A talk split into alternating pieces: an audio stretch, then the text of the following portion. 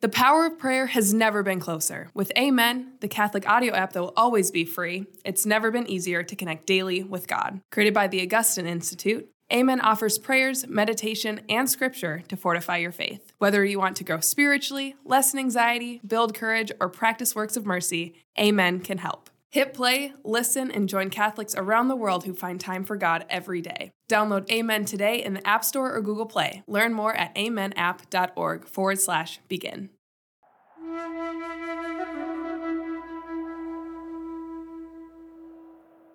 Augustine Institute Radio Theater presents The Victory of Joan of Arc. And now, Episode 8 A Holy Prisoner.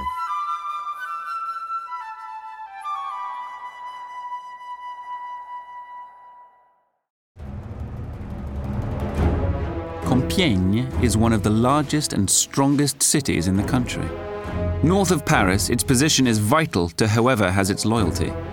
For now, that loyalty belongs to King Charles, even though the king and his council had given the city up to the Duke of Burgundy as part of the truce. But Guillaume de Flavy, the captain of the city's garrison, refused the king's order. Capitaine de Flavy said that the city would remain loyal to the true king of France, truce or no truce. With more than 400 men in the garrison, no one wanted to force the issue in combat. The maiden and her army march on to the town of Lagny and defeat a band of Burgundians there. Jeanne, tell us about Lagny. An incident took place there regarding a child. Yes.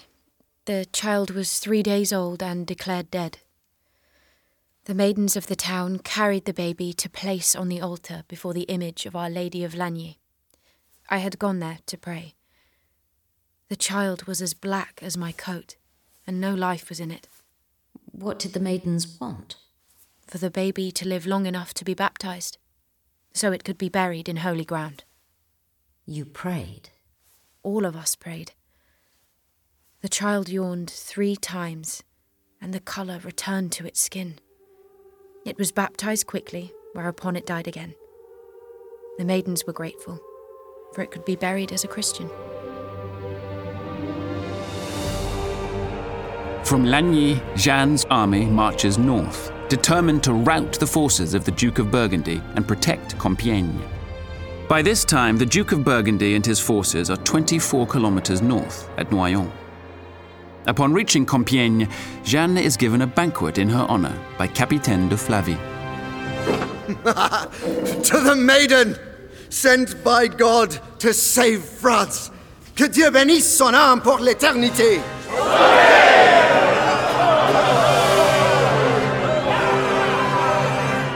The Duke of Burgundy launches a successful attack on Choisy-au-Bac, a fortified bridge east of Compiègne, thus controlling that section of the river.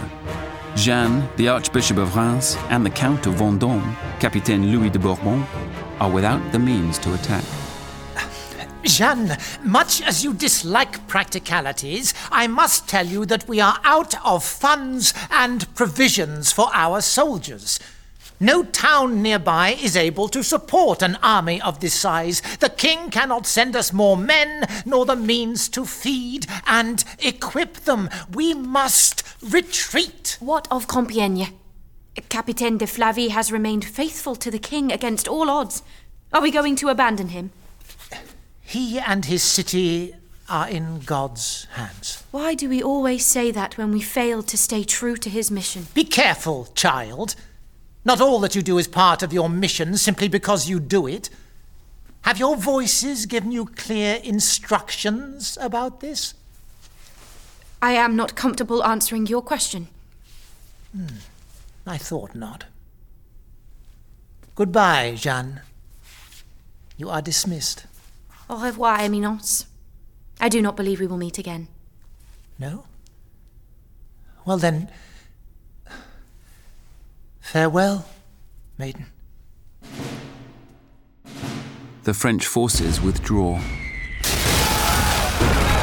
The Duke of Burgundy, with 4,000 men, attacks Compiègne.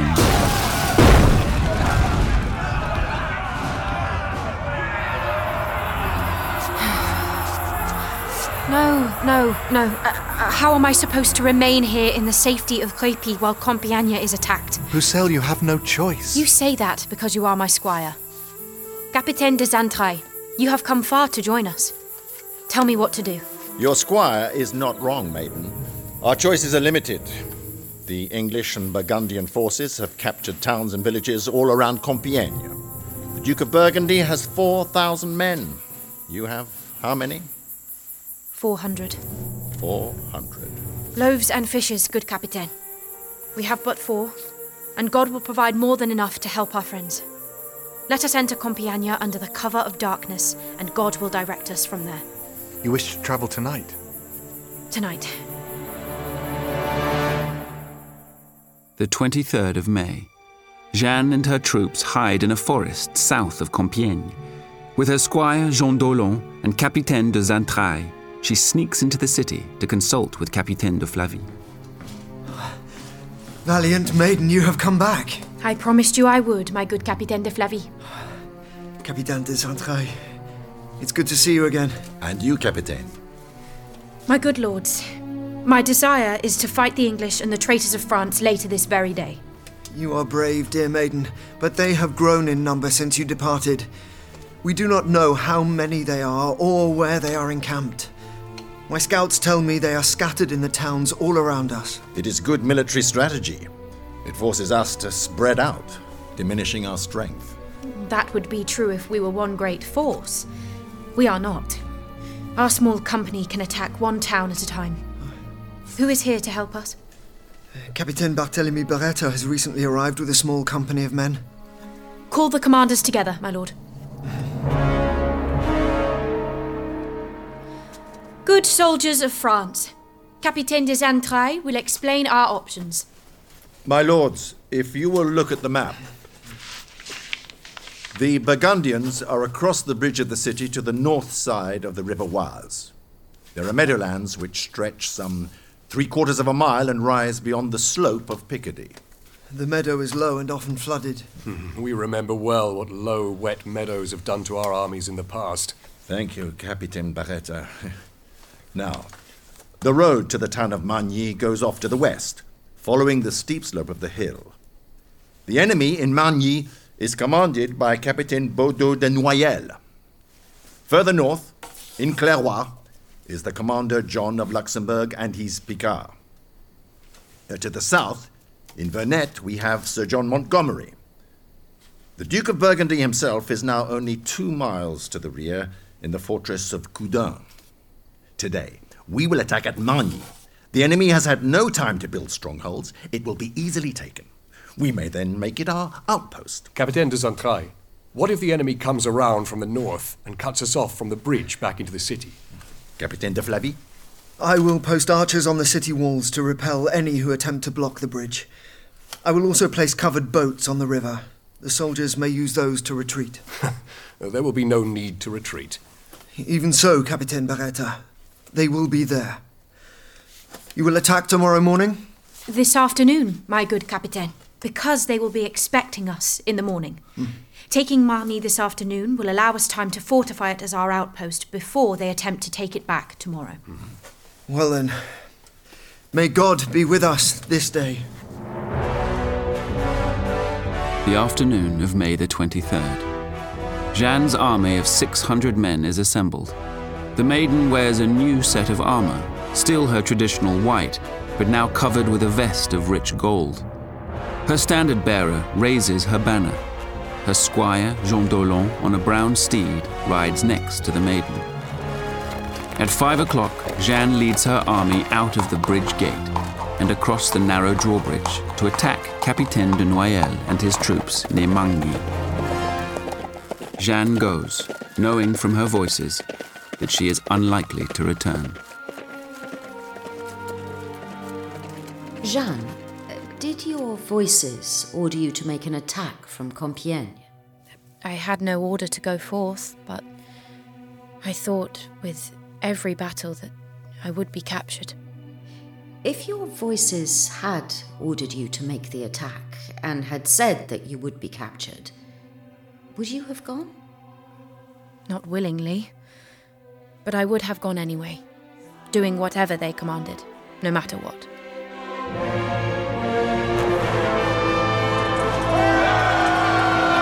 The French army crosses the meadow, catching the Burgundians by surprise. The fighting is fierce. Twice, Jeanne's soldiers drive Capitaine de Noyelles back to his camp. It seems as if the battle plan will succeed.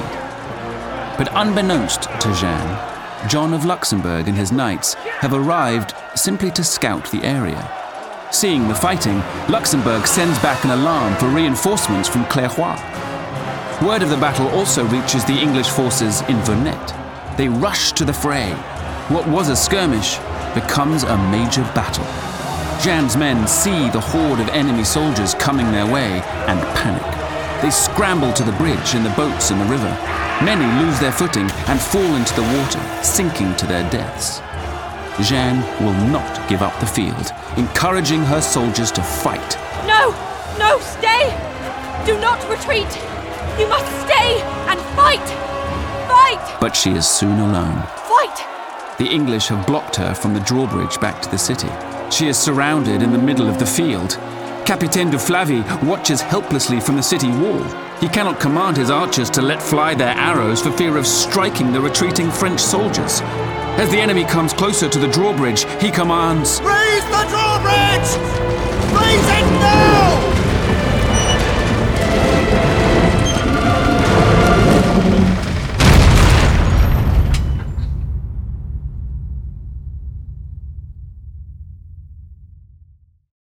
Want to hear more great audio content from the Augustine Institute? Join the Mission Circle for a dollar a day. Through daily prayer and a monthly financial gift, you can help the Augustine Institute deliver more faith filled audio content, plus many more resources to help Catholics understand, live, and share their faith. Sign up today at missioncircle.org. Jean d'Aulon, you were at Compiègne. I was, yes. I'm grieved to say it. No one sounded the trumpets, you know. Our men were not ordered to retreat. Captain de Flavy raised the drawbridge, trapping Jeanne and a handful of soldiers on the field. I was separated from her, fighting too far away to protect her. The Burgundians circled like wolves. One man, an archer, I think, reached up and caught hold of her vest, pulling her from her horse. Then a Burgundian lord, Lionel de Vendôme, came forward, and as he was a nobleman, demanded her surrender. Jeanne was captured. I too was taken, along with her brother Pierre and a few other commanders. I was told later that 400 of our soldiers were killed. Many of us wept. We wondered what would become of France without Jeanne.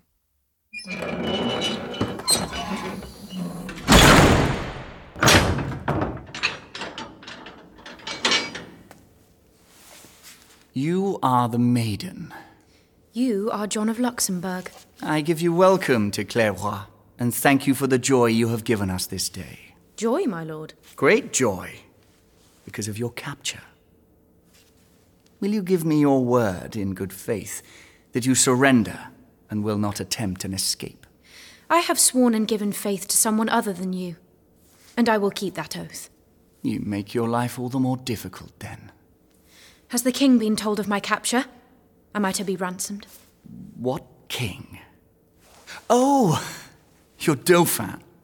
No doubt he knows by now. He will send his army to rescue those you have taken. Uh, Perhaps he will try. You will not be here, however. We will take you to my home at Beaulieu-les-Fontaines. Then we will decide what to do with you. But first, my lord the Duke of Burgundy wants to see you. Is the Duke not afraid of me? I may put a witch's spell on him. Witch? I see no witch here. I see only a poor, pathetic peasant girl. Jeanne of Domremy. My lord traitor. You are bold for a prisoner. Or perhaps you do not feel the need to hold your tongue, since you know you will be executed. You are so certain of that. Oh, yes. You will burn for your heresy. There will be a trial, of course, but you will burn. The English will tolerate no other outcome, And you are always ready to please the English. as it suits me. What is the need of a trial, then? To expose you for what you are. I, for myself, do not think of you as a heretic, but more as a feeble minded creature that stupidly served a murderous prince. He used you, child. Any hope you have of his ransoming or rescuing you is in vain. My hope is not in him, but in my Lord Jesus. Ah.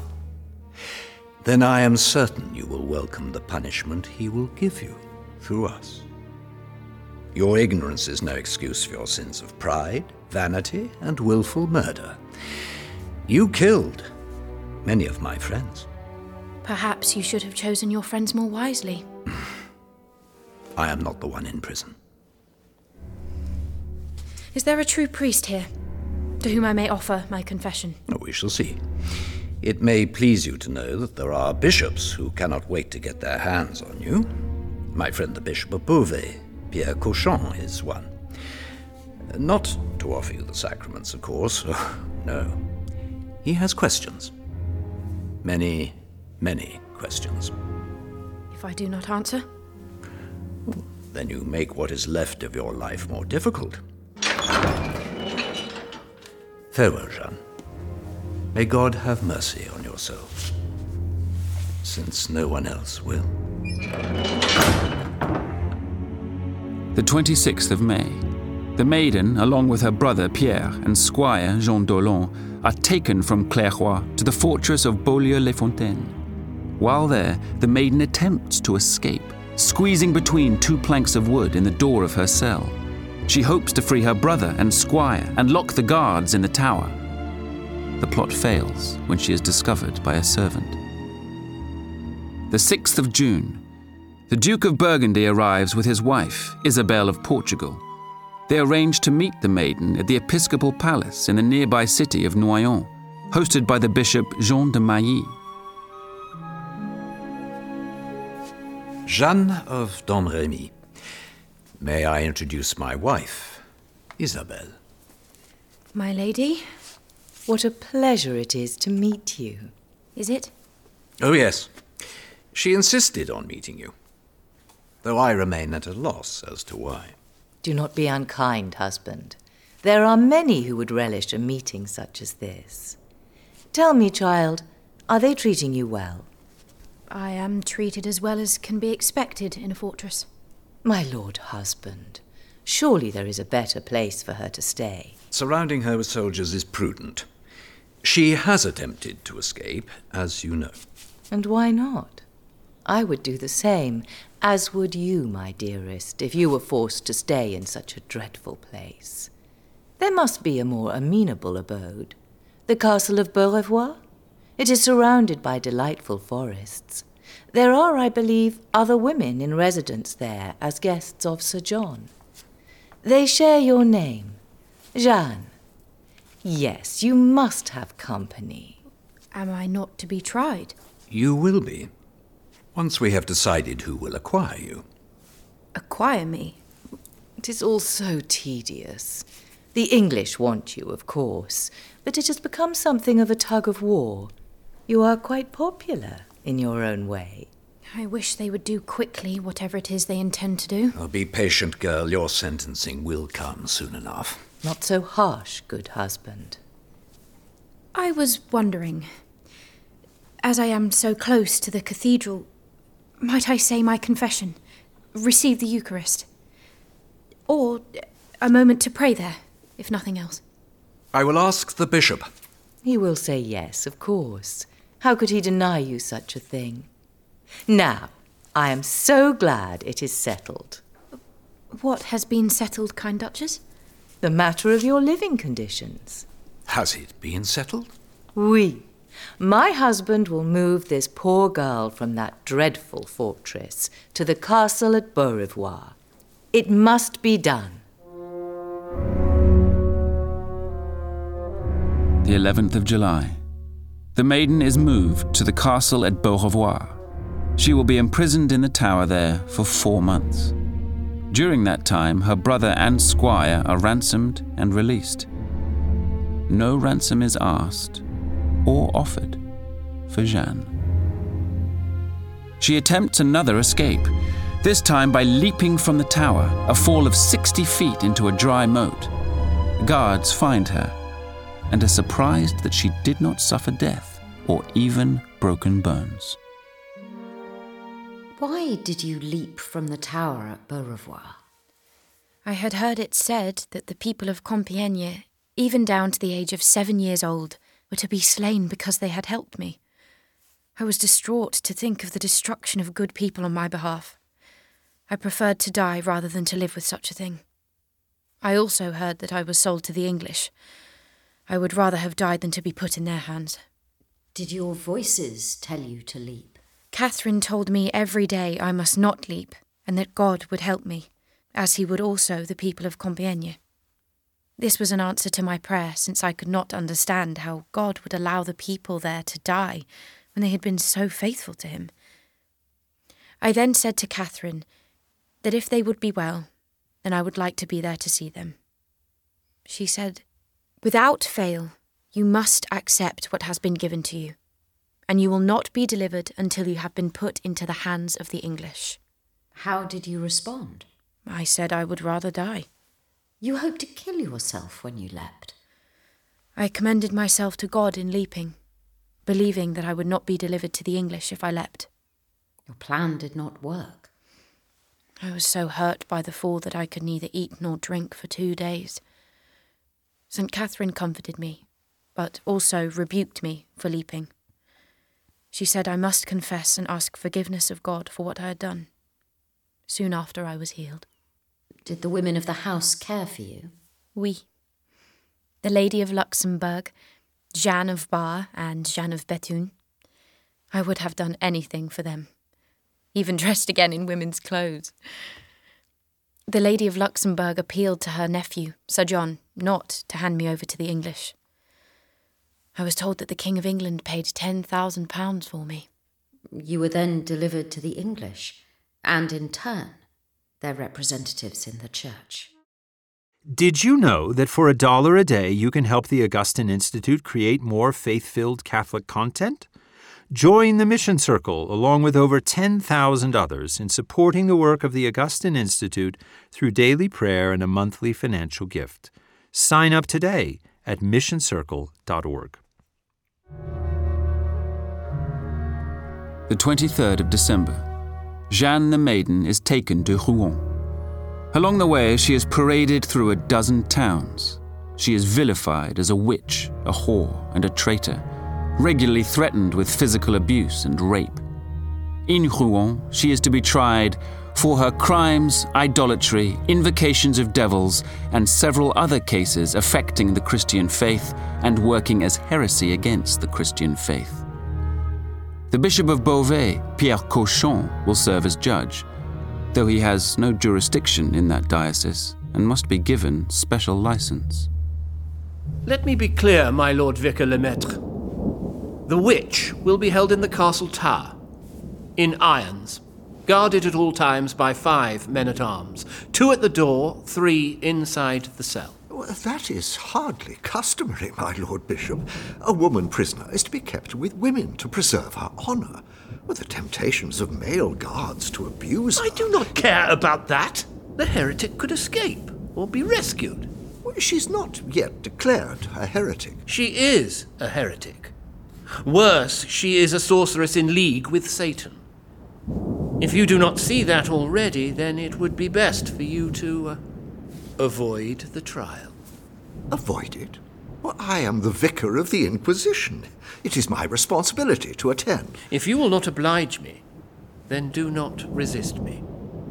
Understand the limits of your authority. Stay away. Or come and keep your mouth shut. Or perhaps you would prefer to stand trial yourself for being an advocate for this girl. Well, um, it is not my place to meddle in these affairs. Obviously, you have everything in hand. Oh, I do. This way, witch. Where are you taking me? To the tower. Must I be chained? Orders. Wait! Wait, please! Stop! What do you want? I am Father Jean Massieu. I have been commanded to escort the maiden to her cell. As have I. Maiden, I am sorry about the chains. They slow me down. That is the purpose of chains. No matter. This way. This is the castle of Bouvoy. The boy king of England lives here. Yes, his residence is just. None over- of your business. Is that the chapel? The body of our Lord is there. Oui. May I go there sometime? I will inquire. You will not, priest. Monsieur, you speak above your authority. You were well beneath yours if you allow this witch to receive the body of the Lord Jesus. The King of England uses that chapel. Let us move on.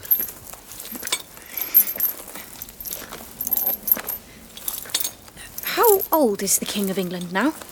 Eight years. Too many questions, witch. Now move. Quickly. You will be held in the tower. I will escort you to and from the trial. It is the only time you will be permitted to leave the room. Does the room have windows? One. Very small. But it looks out to the fields. If you are able to stand on your toes to look. The bishop is concerned about your well being, that you may fall. Or jump. We know well about your attempted escapes.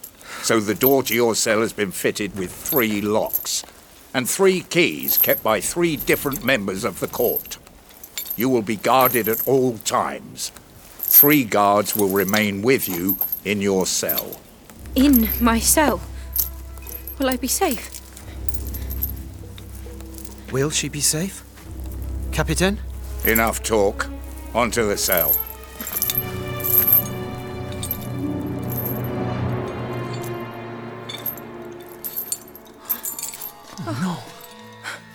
C'est pas vrai. This. This is where I am to live. It is. Straw. Is that large block of wood my bed? You can use it as a bed, I suppose, since you will be shackled to it. Mon Dieu. And the, and the chamber pot. Am I to use it in front of the soldiers? They will turn their backs, as I am sure they are noble fellows. Do not count on it.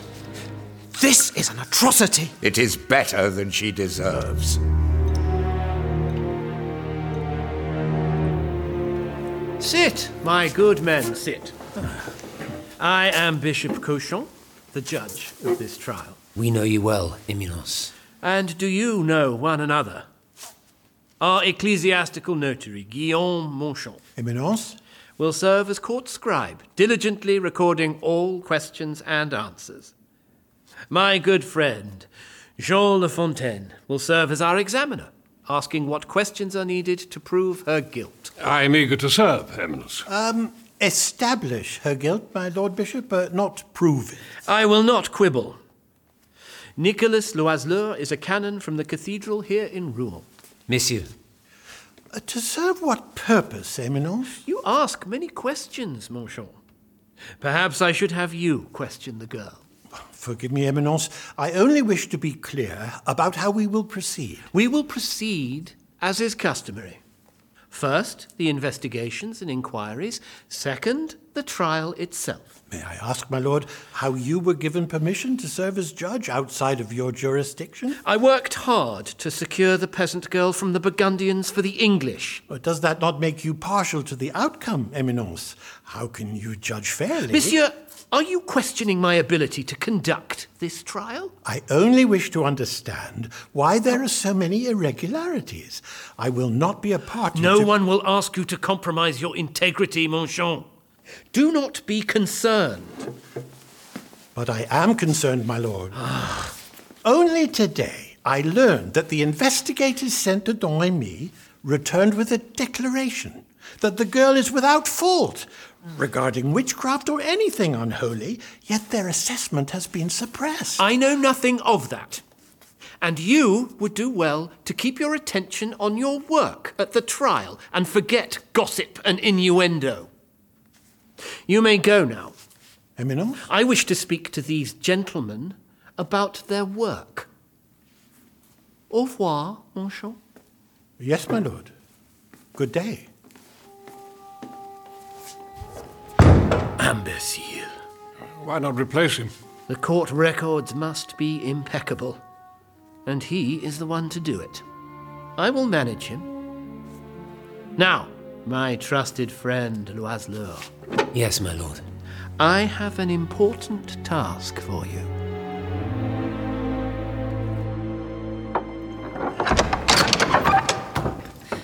Father Jean, Good morning, Jeanne. have you come to hear my confession? You have been promising. I have not been allowed since my arrival. Uh, perhaps my Lord Canon will permit it. Who? I am Nicolas Loiseleur, good maiden. Guards, leave us. Merci, Father Jean. You may go as well. Oh? Uh, oui, monsieur. Sit down, dear girl. I'm a canon at the cathedral. I've been asked to see to your spiritual needs. And I am from Lorraine. Are you? I've been to Domremy.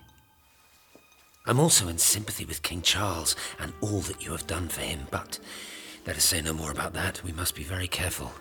Trust no one. Say nothing to the guards, even to Father Jean. To trust anyone, anyone, will lead to your destruction. I alone will hear your confession. I alone must be your confidant. I am grateful, my lord.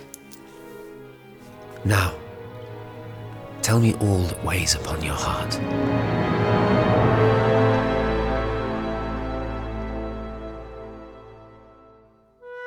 Thank you for listening to this episode of The Victory of Joan of Arc, a production of Augustine Institute Radio Theater.